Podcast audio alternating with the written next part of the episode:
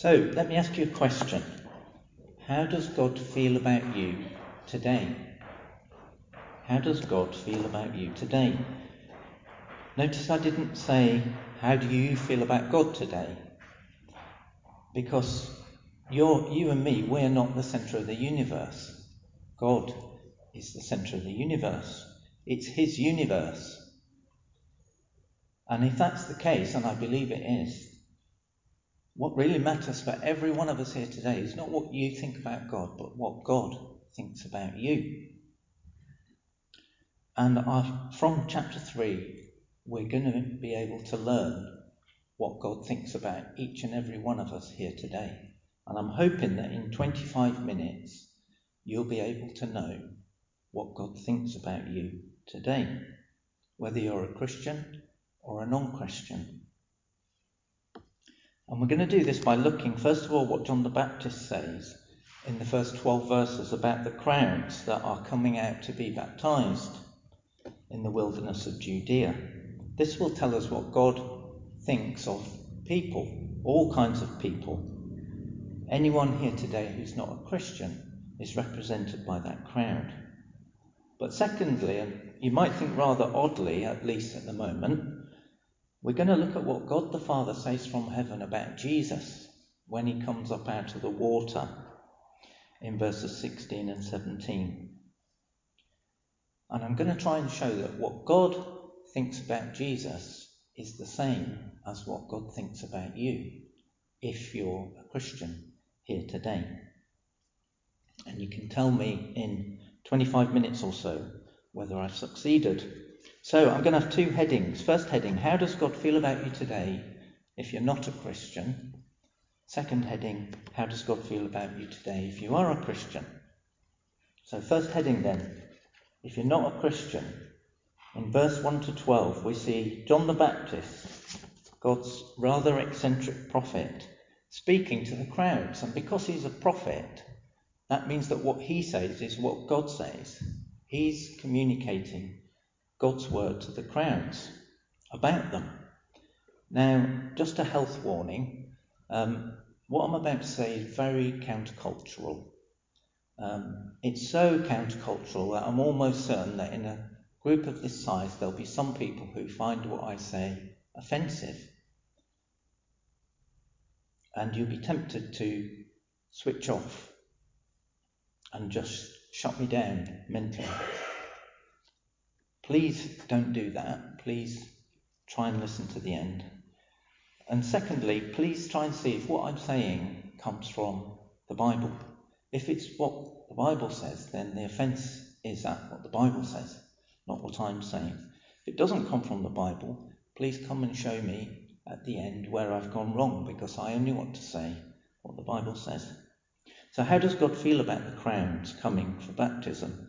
Well, probably the quickest way is to look at these Pharisees and Sadducees in verse 7. These were the most devout people in Israel. They were super serious about keeping all of God's laws. Uh, to give you two examples, firstly, God's law said that all Israelites should give a tenth of their income to support the church.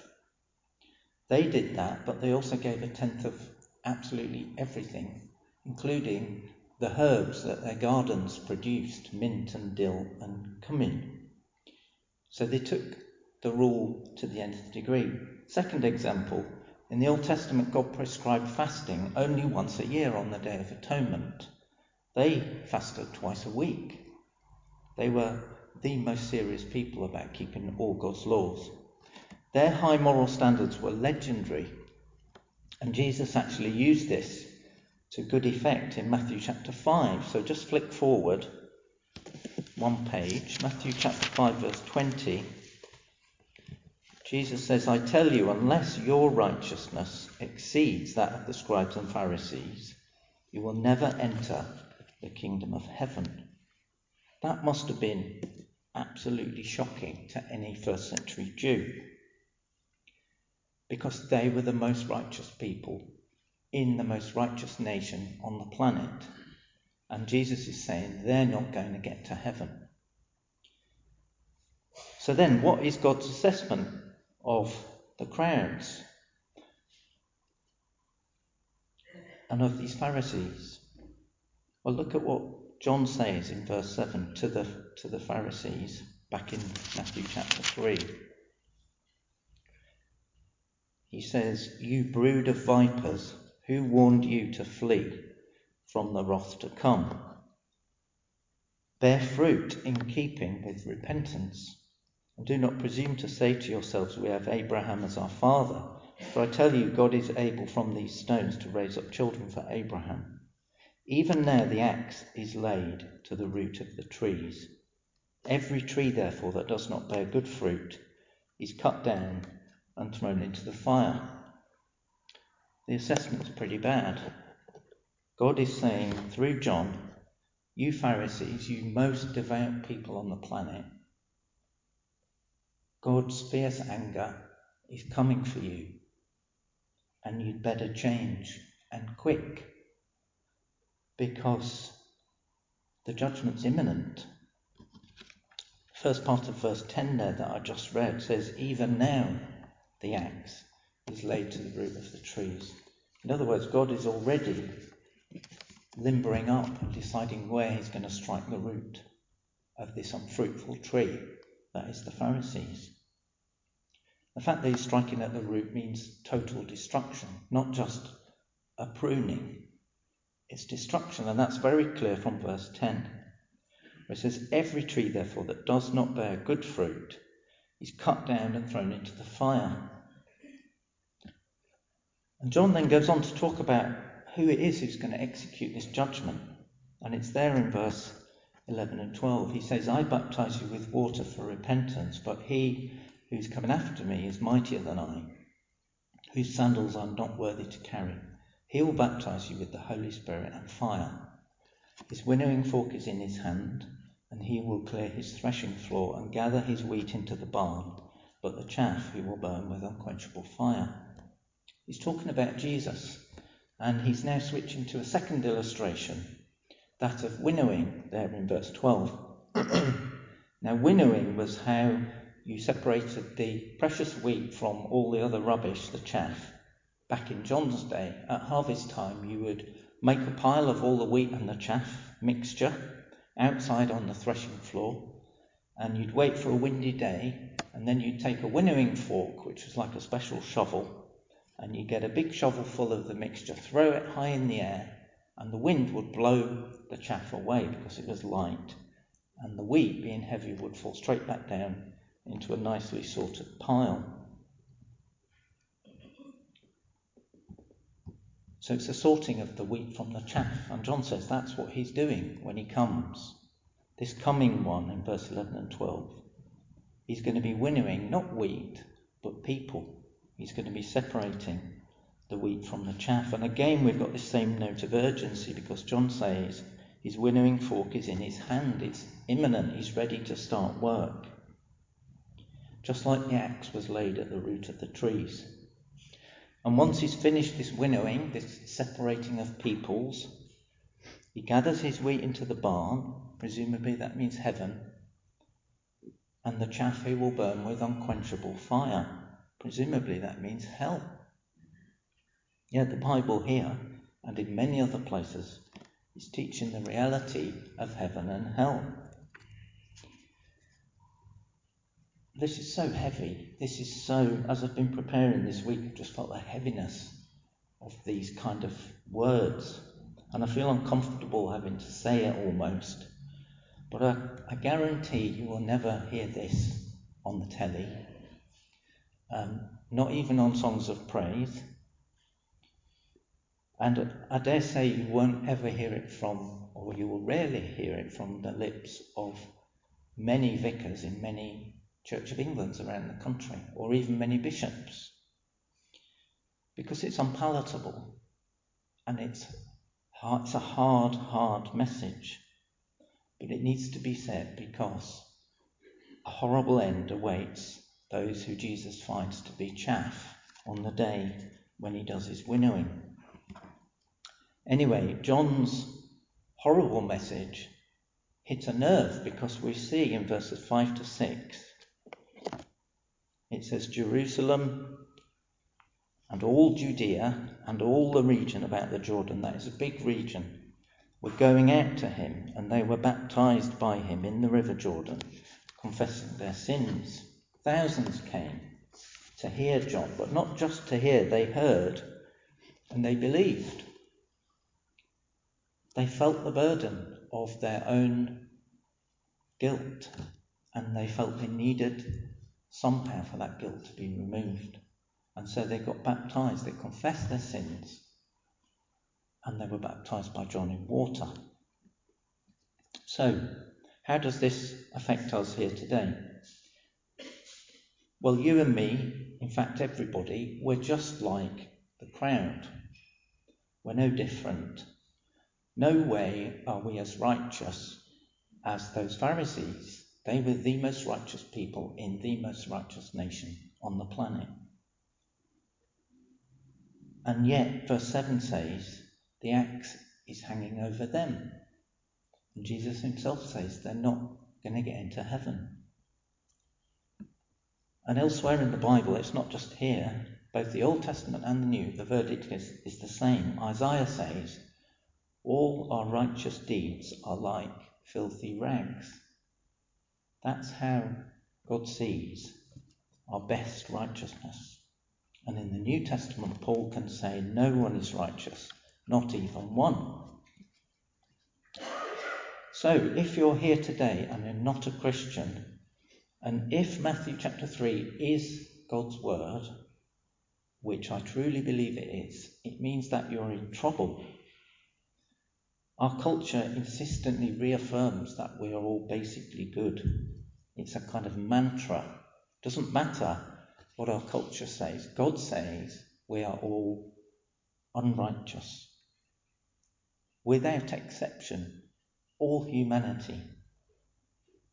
The word is sinners, it's not a popular word. Rebels, it means. Rebels against God, both by nature and by practice.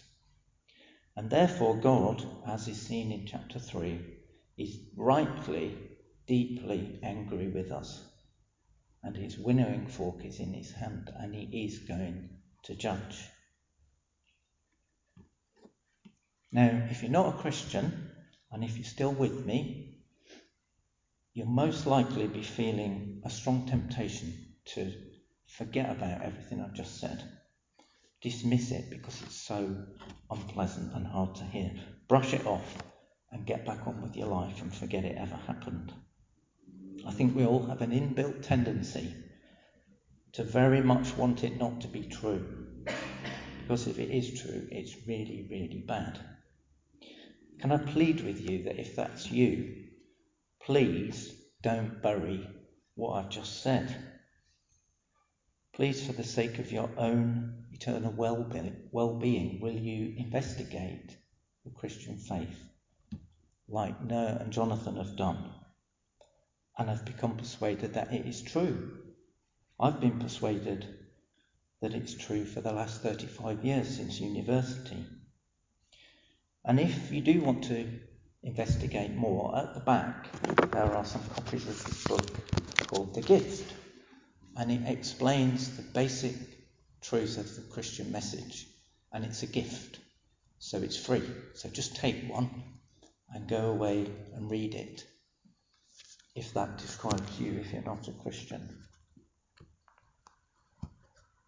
So that's how God feels about the non Christian, and it's pretty grim. But remember, I had another heading, and this one is briefer and it's as positive as the last heading was negative. How does God feel about you if you're a Christian? In verse 13 of chapter 3, John gets a huge surprise. Jesus, the one that John knows is this coming judge, the one with the axe, the one who's doing the winnowing, that one comes along with all the other sinners, to be baptized. Verse 13 says, Then Jesus came from Galilee to the Jordan to John to be baptized by him. Now, notice what it doesn't say by comparing it with verse 6. In verse 6 it says, of the crowds, they were baptized by John in the River Jordan, confessing their sins. For Jesus, it says, came to be baptized. It doesn't say confessing his sins. Jesus comes for baptism, nothing to confess. There's no sin for him to confess. And John knows it. And that's why John was so uncomfortable with the fact that Jesus came, because in verse 14 he tries to stop Jesus being baptized because it's so out of place. And he says, I need to be baptized by you, and do you come to me? In other words, are you out of your mind? You're not a sinner, and this is a baptism for sinners. What are you doing? John knew that Jesus was this coming judge. So, how can it make any sense for the judge himself to flee from the coming wrath when the wrath is his wrath? It doesn't make any sense for the judge to flee from the wrath to come that is his own wrath. And Jesus doesn't really explain to John, he just says in verse 15, Let it be so now, for thus it is fitting for us to fulfill all righteousness. Very mysterious thing to say. I think he's saying you can't understand what's happening right now. Just trust me, it's the right thing to do. And John is persuaded and he baptizes the Son of God, the eternal Son of God, the second person of the Holy Trinity, Father, Son, Holy Spirit. That's the person that he baptizes in the Jordan, the Son from all eternity, who's become man and has become a sinless man. So he baptizes him. And we know that Jesus has no sin because verse 16 and 17 make it absolutely clear. And this is the bit I want us to focus on. Verse 16 After Jesus comes up out of the water, just like Jonathan did, he's standing there, it says, Behold, the heavens were opened to him, and he saw the Spirit of God descending like a dove and coming to rest on him. And behold, a voice from heaven said, This is my beloved Son, with whom I'm well pleased. God the Father from heaven sends his own Holy Spirit to rest upon God the Son and affirms him with the words, This is my beloved Son, with whom I'm well pleased. Now, he's been well pleased with him for all eternity because he's the eternal Son of God. He's the second person of the Trinity. And the Father perfectly has loved the Son, and the Son has perfectly loved the Father for all eternity. Of course, he's well pleased with him. So Jesus is the only person ever who's well pleasing to the Father in and of himself. Nobody else is. The rest of us were all sinners.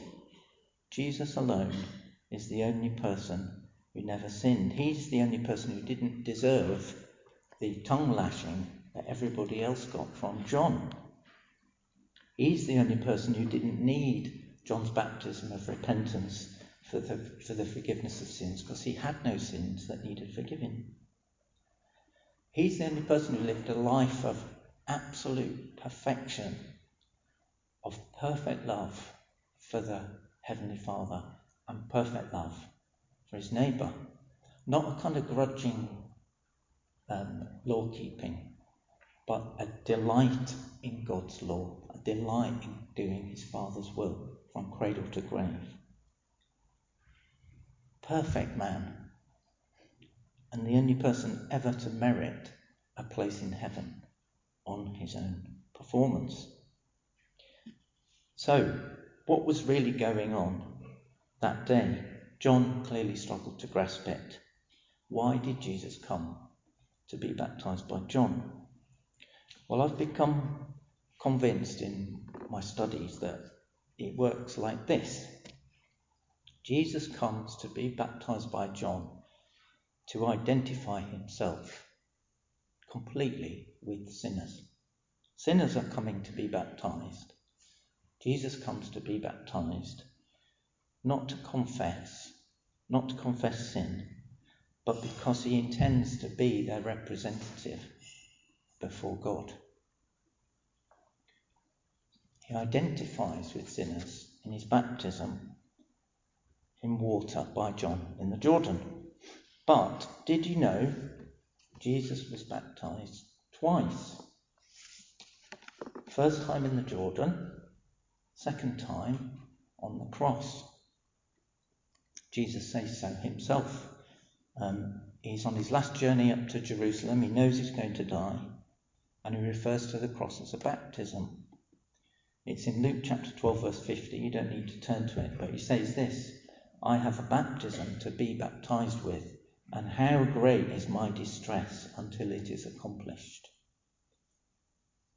His death on the cross is a baptism by full immersion, like that one, but not full immersion in water, full immersion into the wrath and anger of God, his Father. Just turn forward to Matthew chapter 27, where Jesus is on the cross and he's about to die. Verses 45 to 46. It's on page 1006.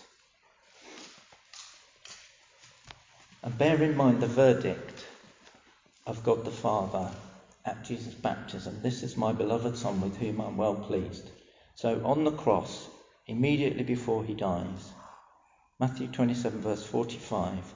Now from the sixth hour there was darkness over all the land until the ninth hour, that's midday to 3 p.m.